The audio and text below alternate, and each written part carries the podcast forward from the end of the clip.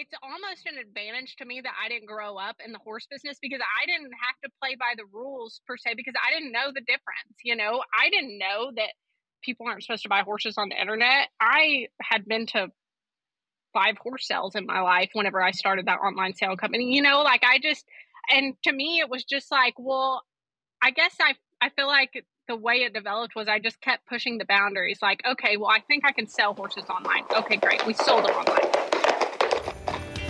You are listening to the Horse Radio Network, part of the Equine Network family. Welcome to The Ride, a biweekly podcast brought to you by Horse and Rider Magazine, co hosted by Nichole Chirico and Devin Conley. In each episode, we chat with some of the industry's top trainers, clinicians, horsekeeping experts, and professionals to share inspiring stories, training philosophies, and the importance of living your best Western horse life. On this episode of the Ride podcast, we sit down and chat with Melanie Smith of Solo Select Horses. Melanie founded Solo Select in November of 2018 with the goal of connecting great horses with buyers.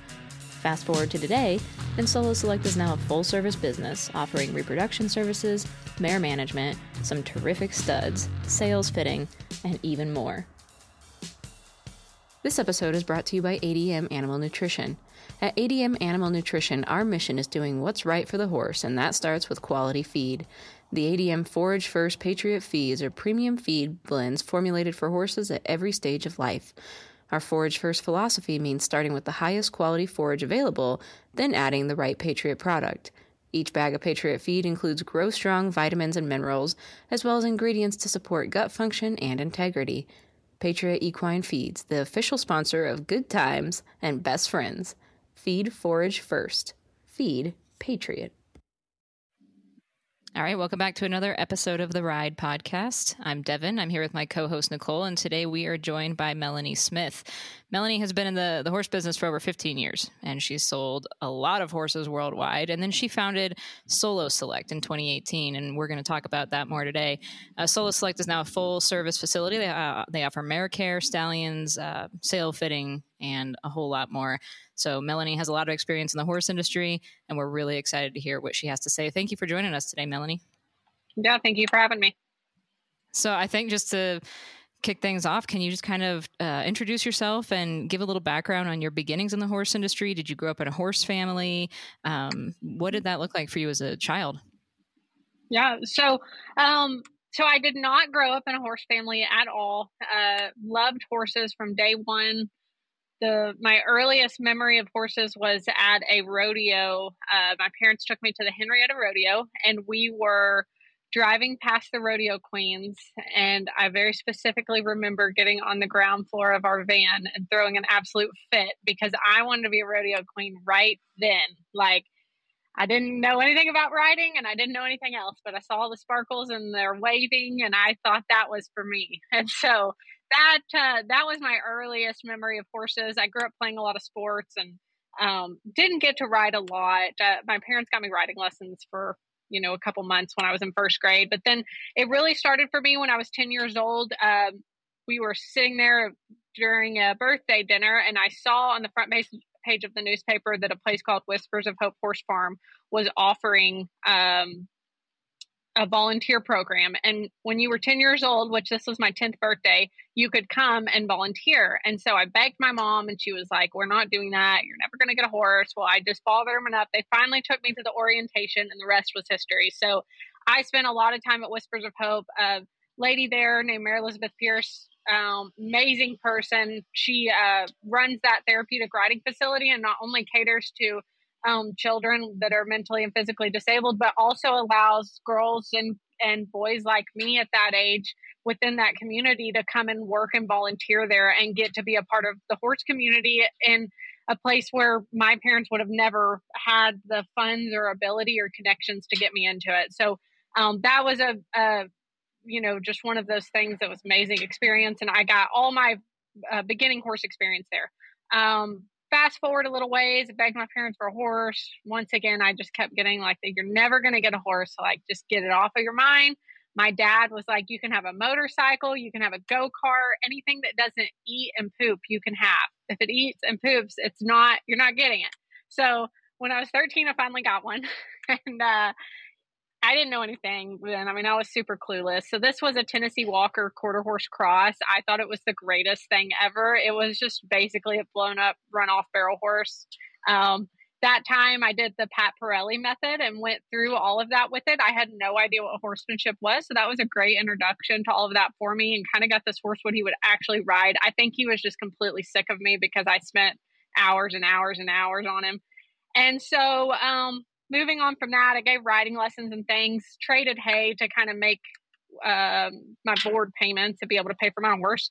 And then um, eventually got to start riding with some performance horse trainers and, you know, learned about leads and collections and I mean, things I had no idea about. And um, where the performance horse deal really started for me is I was able to go to work for uh, Craig and Dawn Crumpler when I was 16, loping horses, and that's real where everything really changed. Um, I just saw that there was a whole other level, and I kind of had access to some great horses, and um, they were amazing. They took me under their wing. Um, I was completely clueless, but I was there every day, and I was just really excited to be there. So that was an amazing experience. And then that evolved eventually into me giving a lot of riding lessons, which is where my business really started whenever I was in high school and um, in nursing school at Midwestern State. Um, uh, gave those riding lessons to um, pay my way through college and, of course, loped horses for them. Um, at that time, I started selling some of their cutting horse rejects, and that was kind of where the love for selling horses came in. I thought I wanted to be a horse trainer, but my parents said I had to go to school. So I went to nursing school um, and it was great, but it just wasn't for me. I graduated, got my bachelor's degree, worked in ER for about a year. It wasn't that cool. It was just, I have major respect for everybody that's a nurse because it is not all it's cracked up to be. Um, and so, anyways, I thought I wanted to be a horse trainer. I was a really bad horse trainer. I like want instant gratification all the time. I have zero patience. And so, horse training was not for me. Um, but I did get lucky. I trained a couple barrel horses that were pretty nice horses and um, sold a couple of those really well. And that's when I was like, man, I love selling these horses. Like, this is fun to me. And um, take these horses that at the time, cutter rejects, you could buy them for nothing. People were just happy if you came and picked them up and got them off the feed bill. This has been back in probably 2012 or so, and there were so many of them. The horse market wasn't very good. Um, and so, uh, anyways, I I started selling those cutter rejects, made them barrel horses, did all that, and and that's where the business really started. So it started out as low rent horses.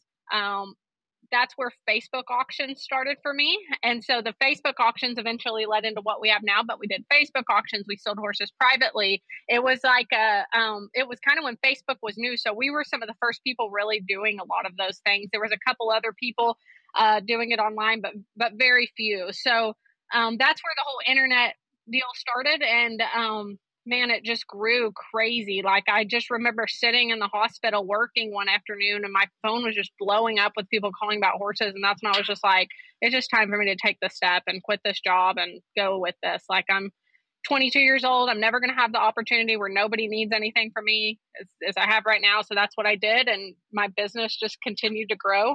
Um, in 2018 solo select horses was born and it started you know, I I had just recently gotten a divorce. I had two studs, and uh, that's about it. That was I started in on um, stayed over at the Ranch Equine, uh, which is where my stud stood. Jack kind of took me in and let me stay over there, and um, this was in 2018, and um, we had 10 stalls and just got to work and kind of was able to keep some of my low rent horses uh, customers and um, man, Solo Select just took off. Like it was just uh, that was whenever I, I, was still doing Facebook auctions, but uh, COVID was shortly after that, a couple years after that, and I started this auction company that I have now online, and that was absolutely insane. I mean, it was that was it was great during COVID.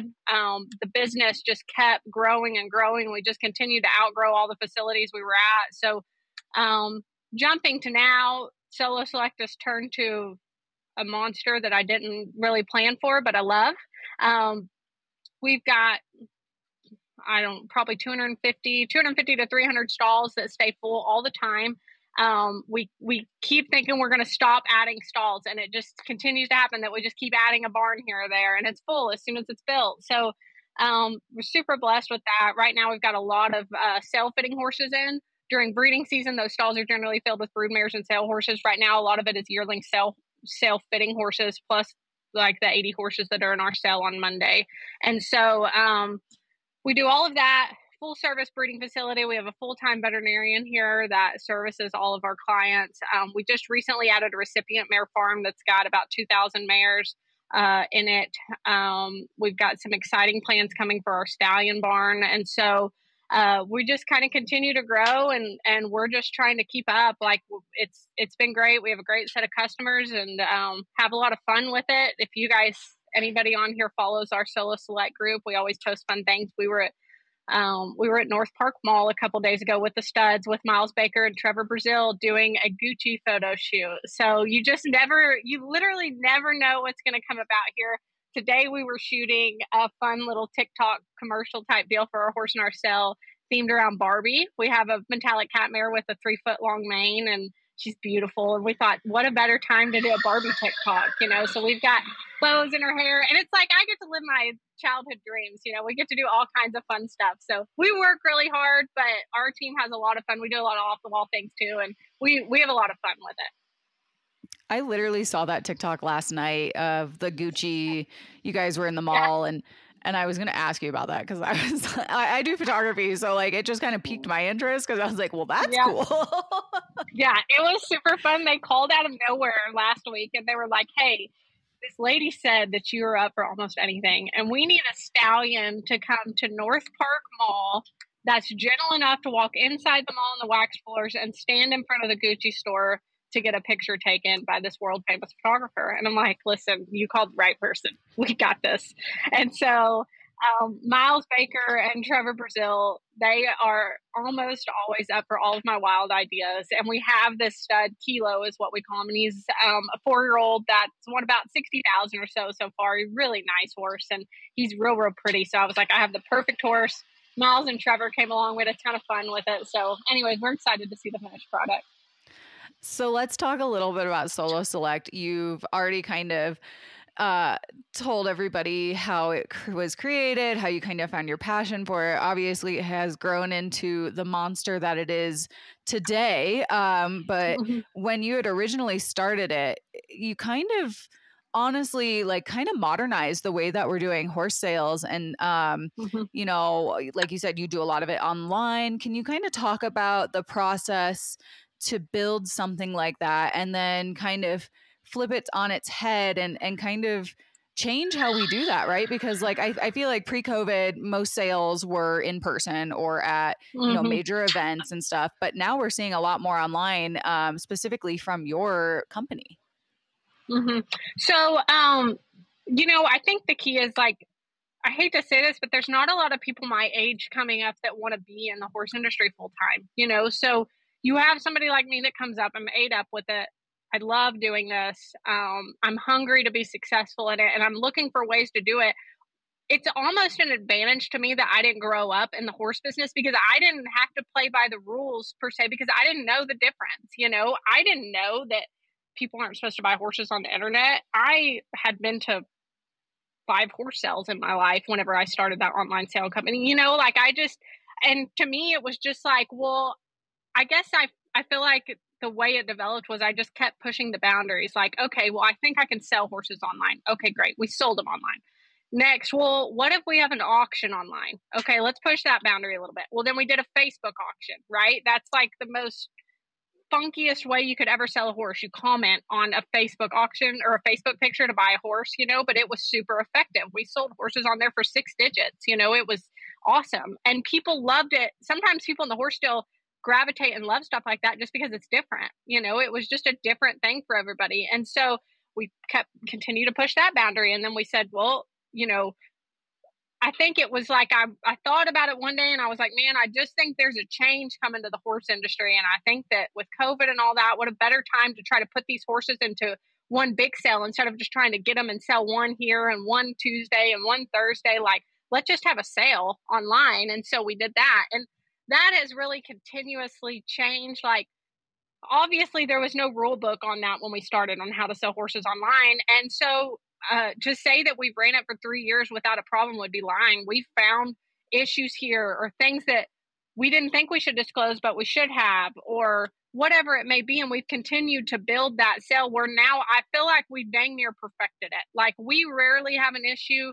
We are super transparent and upfront with people on this horse sale. We give them more, you have more information on our online sale than you would have if you went to a live sale um, on these horses. And so it's continued to develop and we are always open to trying to make changes to make it better. I think that's really the key is like this is uncharted territory. So what can we continue to do to make it better and better and better? And that's what we try to do in our online sale is really um, you know, we say we're the leader in online sales. We are, um, and and we want to continue to to hold that uh, hold this industry to a higher level and make sure that we're pushing ourselves and everybody else to to do a great job of representing these horses. That's that's awesome. And like Nichole had mentioned uh, about how you, have been such a leader in the industry to kind of modernize things. I would say even like on um, your social media, your social media channels are incredible. and um, I obviously we follow them, and I see the comments from people that have they don't own horses, they don't have anything mm-hmm. to do mm-hmm. with horses, and they're like fascinated yeah. and they want to know more. Yes. And so yep. it seems like you also kind of provide like an educational outlet in a lot of ways. Mm-hmm. And I I enjoy that part of it. You know, I think it's easy for me to reason and um, put myself in the place of people that don't know a lot about the horse industry because I was that person. I just remember whenever I was young, I didn't have a clue what it was. I looked at the AQHA journal and I was like, this would like I just didn't even think it was reachable to be able to have a horse that ever would be in that, you know. And so like I can really um, resonate with a lot of people that aren't in the horse industry, and I like educating them. It's it's same thing with a lot of our breeding. Um, I, I hate to say it, everybody thinks I've been in the breeding industry for ten or twenty years. Or whenever I got my first stud in 2016, I didn't even know what ship semen was. I had no clue. I didn't know the difference in ship semen and frozen semen. The guy that Jaff that he like had to give me the full education. He was amazing. Um, he gave me the full education on the difference and everything. And so I had to learn that stuff not that long ago from start to finish. And I mean, I've learned it good, bad, and ugly over the last, I guess it's been six or seven years. But I think that that, um, just like in the breeding deal, it allows me to explain those things and help people and resonate with people where um, that are clueless about breeding horses, you know. So I enjoy that part of it. I enjoy the education, and I just enjoy bringing people into our industry that may not have been otherwise, and because it can sometimes be an unwelcoming place, and that's all there is to it. We it is it is a little tough to break into, but um, you know, I I love to be the person that helps those people break into it, and I I hope that people listening to this or whoever, like one thing I really want them to see is like you can do it there people are always like well the people at the top are untouchable and that's not true. Like you can start at zero and get there and get there pretty quickly if you're really committed to it and willing to make the sacrifices it takes to get there. So all of that to boil down to i love to educate those people and talk to them and and guide them through those processes because i was there. Your story is very inspiring in that sense and quite honestly our audience horse and rider we cater to a lot of people, a lot of people who keep their horses at home, who don't have access to mm-hmm. horse trainers 24 7, you know, who rely on clinicians coming through their cities uh, to get any kind of help. And and a lot of people, especially thanks to some of the TV shows we're seeing now, uh, a lot of new people who don't know where to start or feel overwhelmed by the amount of western performance just you know it's massive and there's so many different ways mm-hmm. you can go so that's like super inspiring and and i appreciate somebody who is at the top of their game willing to help the new people and the people who don't have access to that information because you're right sometimes it can be a little hard to break into and you know we at horse and rider try to break those walls down because we definitely think there's a place for everybody so i love love mm-hmm. hearing that and i love knowing that there's more people out there that are trying to you know inspire people to get involved um, kind of going off of what you were just talking about do you have any advice for people? Or do you like anything that you'd want like somebody who's just getting into whether it's breeding their mare or you know they're they dream of you know having a baby of their own? I know i do. I've never personally bred horses before because it's a daunting task and anytime mm-hmm. i talk to somebody about breeding they're like have a lot of money. That's the answer. Have a lot yes. of money. um, yes. But is there any advice you have for somebody who, you know, wants to learn more about the breeding industry or maybe even wants to breed a horse of their own at some point in their life or, mm-hmm. you know, any advice? Yeah. So, um, you know, I've never done it, but I I think that there are some great courses out there you can take, even if you're not going to be the one that tries to breed your mare yourself. There's some courses that are not expensive that you can take that explain the process like you would. And that education is, I mean, I know so many people that get into this, like, I don't know what it means when a mare ovulates. Well, join the club. I didn't either at one point, you know, but you're going to learn really fast. And if you don't educate yourself before it's time to breed that mare, you're going to learn real fast after you've had to ship semen to her about four times and it's $300 every time you do it. So I think the key is really educating yourself beforehand. There's some of those classes, there's books, there's obviously all kinds of things. You know, ask your local vet if you can go spend some time up there just following them around during breeding season. Just learn a little bit about it. There's breeding, you know, if you want to get into it hardcore, there's breeding facilities everywhere that always need help. And that's the key. If you can go work at a breeding facility for a year, you are going to be more educated than 99.9% of horse owners. And it will save you so much money down the road just to have that basic education. So I think those are, you know, depending on how committed you are, whether it goes from reading a book or taking a course to going and sacrificing six months of your life to work at a breeding facility. It just depends on what you, you know, how much you want to sacrifice to do this. But that, uh, the other thing is finding a stallion with good semen and a stallion station that's good to deal with. Um, the ranch equine is where I've stood my studs. Jaff is, he is the best person in this industry at talking people through issues with breeding and dealing with people that don't have a clue. Like he is just so patient and so good with those people. So the ranch stands a number of studs at multiple different price points. And man, I would tell anybody that wants to breed their mare to give those guys a call and talk to him. And they deal with vets all over the country. Let that stallion station tell them which vet, you know, they've had good luck shipping semen to that's gotten mares in foal because there's a lot of vets that breed one or two or three mares a year, and there's this is no uh, disrespect to them, but it's just tough for them to get those mares in foal when they don't have that day to day practice. You know, you're better off paying a little more, sending them to the guy that breeds 300 mares a year than you are trying to haul them back and forth to your local vet that breeds one or two. And so, Jaff and them, or whoever, whatever breeding facility you decide to use, can usually send them to the right vet, and I think that's a really important factor too. But you just got to plan for the worst because the trick isn't always just getting the mare full; it's keeping the baby alive, and you know, it's it's a big task. So it's a big commitment, it's a big task, and it's this isn't just say to discourage anyone from it, but you do need to make sure you have a budget set aside that's appropriate. Don't overspend on your stud fee. You don't have to breed to metallic cat the first time you breed a mare. Um, go find a nice stud. Has, there's a lot of studs you can breed to for just a little over the chute fee. That's a great place to start where you're not blowing your budget on the breeding fee. So um, don't blow your whole breeding budget on the breeding fee. Find the right vet, find the right stallion station, and you'll be fine. That's such that's such great advice. Like I have no interest in mm-hmm. breeding mm-hmm. anything because I tried to breed a mare I had uh, twice. She didn't settle either time, and I gave up. But like even to me, I'm yeah. like, that's great advice. I feel like I could do it yeah. now. yeah, it's it's not rocket science, but the really the key is just making sure you have the right people in your corner. It's hard to get people that are that are um, very experienced in the breeding world. So finding the right stallion station with the stud that has good semen and the right vet, and they'll they'll be fine. So speaking about um, mares and and all educating yourself on all that, can you talk a little bit about the importance of like mare power? Because uh, I I feel like. I talk to people that want to breed. Um, and they, they get so fixated on the stud, which of course is important, mm-hmm. but the importance of the mare can't be understated, right?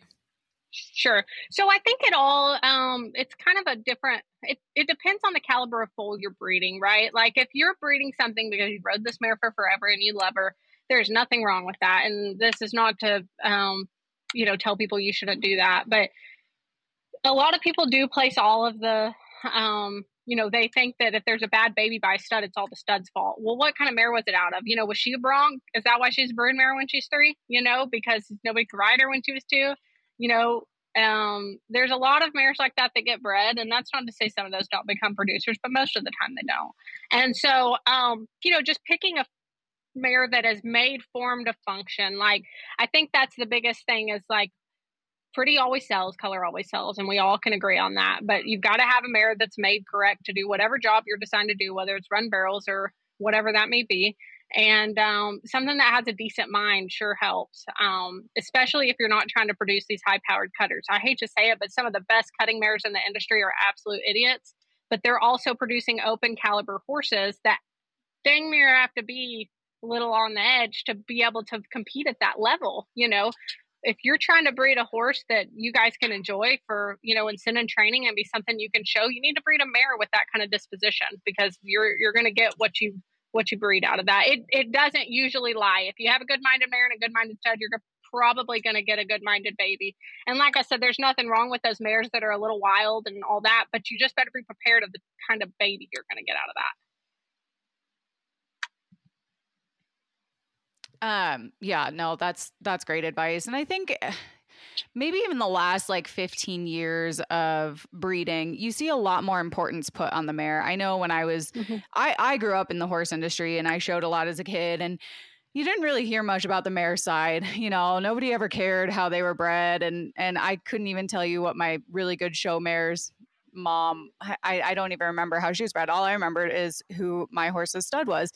But now mm-hmm. we're we're hearing of like your ranch who's putting an emphasis on the mare power, and then there's a couple of other, you know, breeding facilities out there who are really starting to collect those, you know, performance mares who have you know, done stuff, not just breeding wise, but also in the show pen. We're seeing a lot more mares mm-hmm. in the show pen. People are more excited about the mares.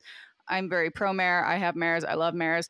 And so it makes me excited because now people are not just going for the geldings. mm-hmm. Yeah. Yeah. And I think that one reason we're seeing the mares take so much precedence too is because it's just gotten tougher. Like if you're really trying to be competitive um, in any of our disciplines, you know, it it's, you can like it or not. All of these disciplines used to be more merged. We could have a pleasure horse that could do this, that, you know, it just, and it's, gotten tougher, and that's what it's supposed to do. Everybody can complain about it. Our horses aren't as versatile, but we've bred them that way, and we've made it so tough that you can't have a horse that's going to cut and run barrels and do all that and be competitive at a top level. I'm not saying not be competitive at high school rodeos or things like that, but at a top level. And so to be competitive at that top level, you have to have a mare that is phenomenal. It, you just don't see just mares produce those open finalists anymore. You just don't see it. And we used to see it all the time. So um, I think a place that we really see that happening right now is the roping. Like it used to be that ropers were everybody's rejects, and now like we're breeding for them, and the the ropers are starting to understand like, wow, it is really important that these things are out of a good mare. You know, first of all, it makes their job easier to train them. I mean, they're made to do what they're supposed to do and they have the mind to do what they're supposed to do. And um, so I think we're seeing that, you know, the roping is a prime example of why mare power is becoming more and more prevalent. We're seeing the winners now out of good mares. So well, and like you kind of said before, you know, it, roping kind of used to be where the where the rejects go, or, or you know, the mm-hmm. horse that didn't make it as a, a reiner or cutter or whatever. Eh, you know, but now it's so specialized and there's so much money in the roping that yeah, people are breeding now specifically mm-hmm. for rope horses. And I think mm-hmm. another event that is newer to the Western discipline is that ranch riding, that ranch versatility mm-hmm. stuff. We're now starting to yep. see ranch horse studs pop up. You know, before it was Absolutely. you would take that reining reject, that pleasure reject, and you would put them over some poles and do a nice, pretty pattern. And but now it's becoming so specialized that you're kind of seeing that as well. Yeah, and and all of this to be said that I don't want to discourage people that don't have a top notch mare not to breed their mare. Like I think that because I we breed a lot of mares to tic tac our Metallica attack stud that have never won anything, but these people love this mare and it's their horse and she was good at whatever part of this one was. There is nothing wrong with that. But I think what you have to keep in mind is if you have a mare you want to breed, you need a breed her for the kind of mare she is. Like you can't breed a mare that hasn't done anything, that's by a son of something to metallic cat and expect to get a return on your money. You know, you've got to breed to a stud that matches your mare and, you know, choose what direction you want to go, whether you want to sell it or whatever it may be. But I all of this to be said, I don't want people to think they have to have a world champion to breed horses because they don't. But um, you know, you just need to try to breed to a stud that complements your mare and that is on her level, you know, to to try to produce what you're going for. Yeah, it, it sounds like you just kind of have to uh, like temper your expectations and have realistic expectations exactly based on That's what you have. really the key. Yeah, the expectations is tough because everybody that breeds a horse, you go through the process, you're very emotional about it you know, you've seen this mare get bred, then you've watched the baby be born, and then you've raised it, and you think it is the greatest horse that ever lived. And like, that's great, right? Nobody can root for that horse more than you can, but you do have to be have realistic expectations about it or you're just going to end us end up disappointed more times than not. And so i think that's a great point is you know breed to the expectations that you can get out of those mares but that that shouldn't discourage you from doing it. We we need all levels of horses and there's place for all levels of horses within our industry as well. So. Oh yeah absolutely. There's there's a spot for everybody. I totally agree. There's and a so, spot for everybody here yeah, and like on that topic, um, can you tell tell us a little bit about a, a, few of the stallions that you stand? You talked a little bit about your mm-hmm. um, Metallic Cat stud, but what else do you yep. have? Yep. So we have Metallic Attack. That horse was a PHA World Champion. He's double registered. He won about thirty thousand in the cutting. We roped on him. Um, his oldest foals are two year olds now, looking really good. Um, we've read a lot of mares for that horse over the last couple years. Okay. Oh, are we good? Oh, now I can hear you. Okay. You're back. You want me to start back over? literally from the beginning. okay. So, um, so uh, the first stud that we have is Metallic Attack. That horse is a Metallic Cat son. Um, he was a world champion, won about 30,000. Bred a lot of mares to him the last couple years. Uh, really excited to see these babies. The oldest ones are two. We have a phenomenal set of yearlings coming by him that will all go in training next year. So we're, we're very excited about that. Um, we have the dark side, who is a stud that we had with uh, Miles Baker and Trevor Brazile. Um, he is by Winston Blue Boone out of uh, the PRCA Heel Horse of the Year DT Sugar Checks Whiz. Um, that stud is currently being shown by Trevor. We syndicated him a couple months ago, so um, we basically now have 49 other partners on that horse and people that are now involved in him and and what he does. So that's been awesome and really exciting. It's been a great experience for our syndicate shareholders.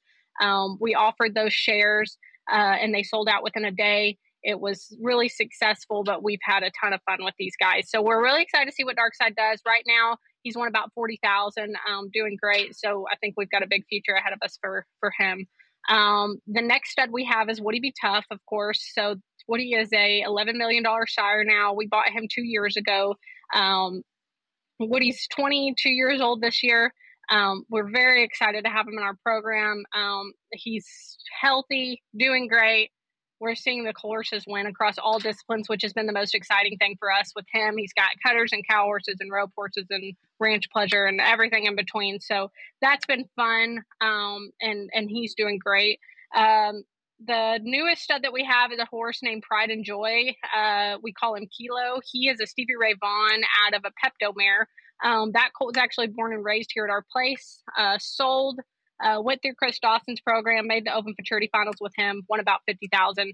Um, we bought him back with Miles Baker and Trevor Brazile. Um, those guys are showing him, loving him. So that's our newest one coming up. That was the Gucci horse the other day in the mall. Um, and then we've got some other young studs coming up that are just kind of tucked away right now. Uh, we'll see how they come along and see if they make the cut for uh, for true stallion prospects. But we've got some really exciting ones coming up, kind of in the pipeline. So on top of the breeding and the standing and all that, you guys do a lot of uh, yearling fitting. You're training mm-hmm. a lot of young ones to hopefully go on to mm-hmm. have really great you know, lives with other owners. Can you kind of talk mm-hmm. a bit about that side of your business? Was it kind of something that came after, you know, with with like bringing them up and it sounds like you guys have tons of horses that you are bringing up. How did that kind of come mm-hmm. to be? So, um, it our program has really changed because a couple years ago I raised a lot of horses I mean, I say a lot, 30 to 50 babies of my own. Um, I've cut it back. I think this year I had eight born, and it's purely for the fact that we've been completely out of recips for the last two years. And when I tell somebody to buy a mare and that we want to do the breeding work on them, I can't steal the recips from them because there's a limited number. So um, that's kind of put a damper on the breeding program here. But it's, you know, I've got to take care of my customers first. And uh, so we've got, we raise about 100 to 150 babies here a year um, that are born here, and and then I would say maybe 80 of those stay with us through until they're yearlings, and then um, so that is that that's an exciting part of what we do. I'm really uh, involved in that with my customers. I talk to a lot of them Um, often, you know, I, I coordinate with them on the breeding plans and consult with them and um, do all of those things to kind of help them make the breeding choices that fit their goals. And so it's fun to be a part of that.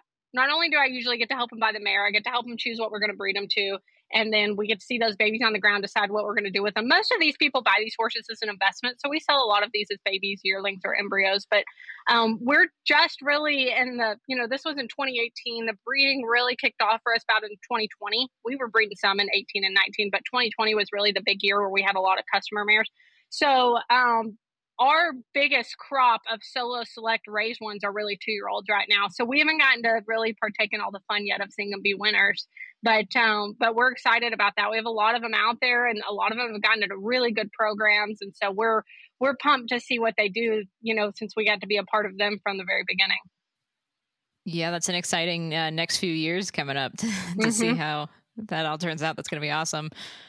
Um, now Devin's frozen other than uh, th- looking forward to that. Did I freeze? Oh, now you're back. Okay, because you guys yeah, we got you now. you you also have to start from the beginning. I'll start from the beginning.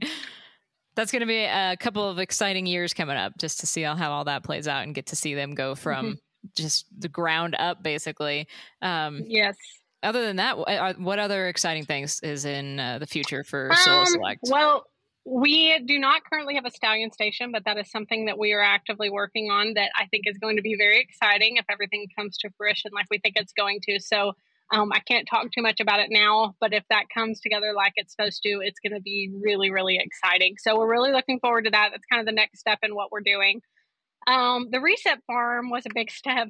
That's been a learning curve. You know, we've, I honestly, I've never had 2,000 mares in a herd setting at once, and it's a whole different life. Like it is very, very interesting to see how those mares interact with each other, um, how they coexist together. You know, we have herds of mares, but there's like 15 mares together. You know, and it's not that all 2,000 mares are in one spot together, but you put a, a set of 100 to 150 mares in one place, and they have to run up and come up and get to the pens and it's very cool but it's very interesting so that's been really fun it's um it's been a cool experience to see those mares and how they go and and get this breeding and and uh, recip facility kind of in tip top shape like the rest of our places. And so that's been a big project the last couple months, but we're really looking forward to that. We have a great guy hired to manage that, another really good guy to manage the um, reproduction part of that recip facility. It's its own standalone facility from everything else, so that's exciting. Um, and then our studs, we're you know we syndicated Dark Side. That was cool. That was earlier this year. That was another. We've had a lot of projects this year between Select Genes and syndicating Dark Side, buying a recip farm.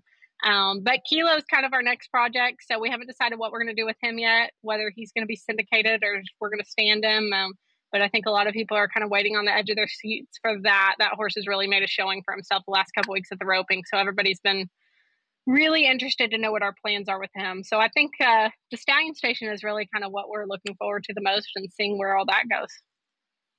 I think my biggest question for you is how do you manage that? how do you do all of that? So um I have an amazing team. Um I really do. Like it's taken several years to get the group of people that we have now together, but they're awesome. I have Happy that's our general ranch manager and kind of my right hand person. Um, she's awesome. She I stole her from my vet. I don't think that he's let me live that down yet. but uh, Dr. Oliver donated her to the cause because I really needed some help back in 2019. And she came on and she's been amazing. So she kind of helps everything go day to day. Laura Bell in the office and Cody and um, we have a whole crew of people that are just awesome. And so I didn't really, you know, you hear it growing up, and I didn't go to business school, so I didn't know the difference. But everyone's like, "Oh, your team," you know, that's what makes these things successful. At the horse places, it's hundred percent the team. I don't care if it's a horse trainer, a breeding facility, whatever it is. You see a horse trainer lose their two-year-old guy, you don't see them in the open maternity finals the next year.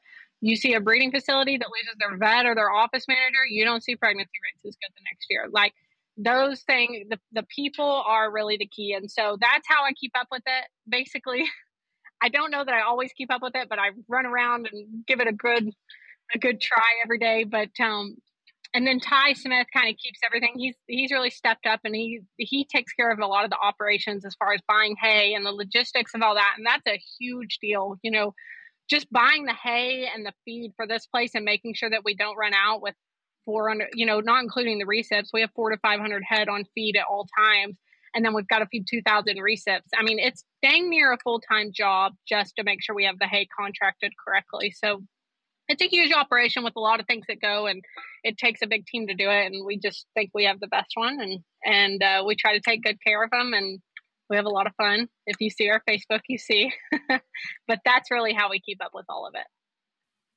Well, and, and truly, you guys are such leaders in the industry, and and it's just been wonderful to get to talk to you and hear your story. And I think people are going to love this episode because you're self-made and you're yes, you just coming from a background that's not in the horse industry and getting to where you are now is is truly incredible and it's Thank a great you. team and but you've also just put in so much hard work um yeah. so where where can people follow along with the solo select uh, journey because truly your social medias are amazing Thank you. Um, so Instagram, TikTok, we're active on both. Instagram, TikTok, Snapchat, all those things. You can look up Solo Select and we're on there. Um, we try to share a lot of the behind the scenes things. You know, I think it is, we take it for granted every day, right? Because I'm right in the middle of it. But I think people really enjoy seeing what actually happens here day to day. And so we do try to share a lot of that. Um, we have a very active group on Facebook called um, the Solo Select Group. Um, you can join that and become a part of it.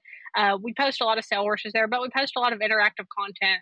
Um, we do a lot of giveaways. We do lots of fun stuff on there too. So um, I encourage anybody that's watching this to get on there and come join us and watch what we do. And um, I love seeing people that want to be more involved in the horse industry, and um, it's awesome. We need to try to cater to those people and bring them more you know, down here and get in our area and come get in the midst of it. And I hope those people do that. But um, there's never been more opportunity in the horse business than there is right now, ever. I promise you, there has never been more opportunity. So if you are ate up with it and you want to make the life sacrifices it takes to come down here and spend, you know, two to five years learning this business, it can pay off big because there is so much opportunity in it right now. Well, I, for one, love your social medias. Love the behind the scenes. Love seeing everything that you guys are doing. And in fact, I think it was probably like what, like eight months ago when I first saw your stuff, and I was like, "Wait, who is this?" And then I like, scroll, yeah. like, "Oh, okay," and I like follow immediately. Yeah, um, yeah. it's, it's awesome. You guys, whoever your social media person is, crushing it. So for sure, yeah, that's Summer. It's it's not me all the time. I you a lot of times I come up with the crazy ideas, but Summer executes them beautifully. So it's I would love to take credit, but it's most of the time it's not me. well, it's fantastic. Um, I'm joining your Facebook group now as you speak as Good. about it because Good. it sounds like such a great group as well. So um, thank you so much for coming on and speaking with us. Uh, sure. We thoroughly enjoyed talking with you. We love your story. You're an inspiration to the horse industry, and I hope somebody who's listening today who is new to the horse industry or afraid to get out there and do what they really want to do within the horse industry, I hope this is the inspiration that they need to do it. Yes, I do too. I love, like I said, I love seeing people that don't have anything to do with it that want to, like telling you guys, get in the middle of it, just jump in, and there's there's a huge payoff. Not only can you do something that you love, but I mean, um, there's just never been more opportunity. So take that opportunity now because it may not always be like this. That's right. Jump in. Yes. Well, thank you so much for talking with us today, Melanie. Yes. Thank you, guys. Thanks. This episode is brought to you by ADM Animal Nutrition, Patriot Equine Feeds, the official sponsor of Good Times and Best Friends. Feed Forage First. Feed Patriot. Thank you guys for tuning into the Ride Podcast. We hope you enjoyed this episode, and please be sure to subscribe wherever you listen to podcasts. Follow Horse and Rider Magazine on social media and find us at horseandrider.com to see all the cool things that we're up to. And if you have any comments or questions, please be sure to hit us up at horseandrider at equinenetwork.com. We want to hear from you guys. And if you like what you're listening to, please be sure to leave us a review on iTunes.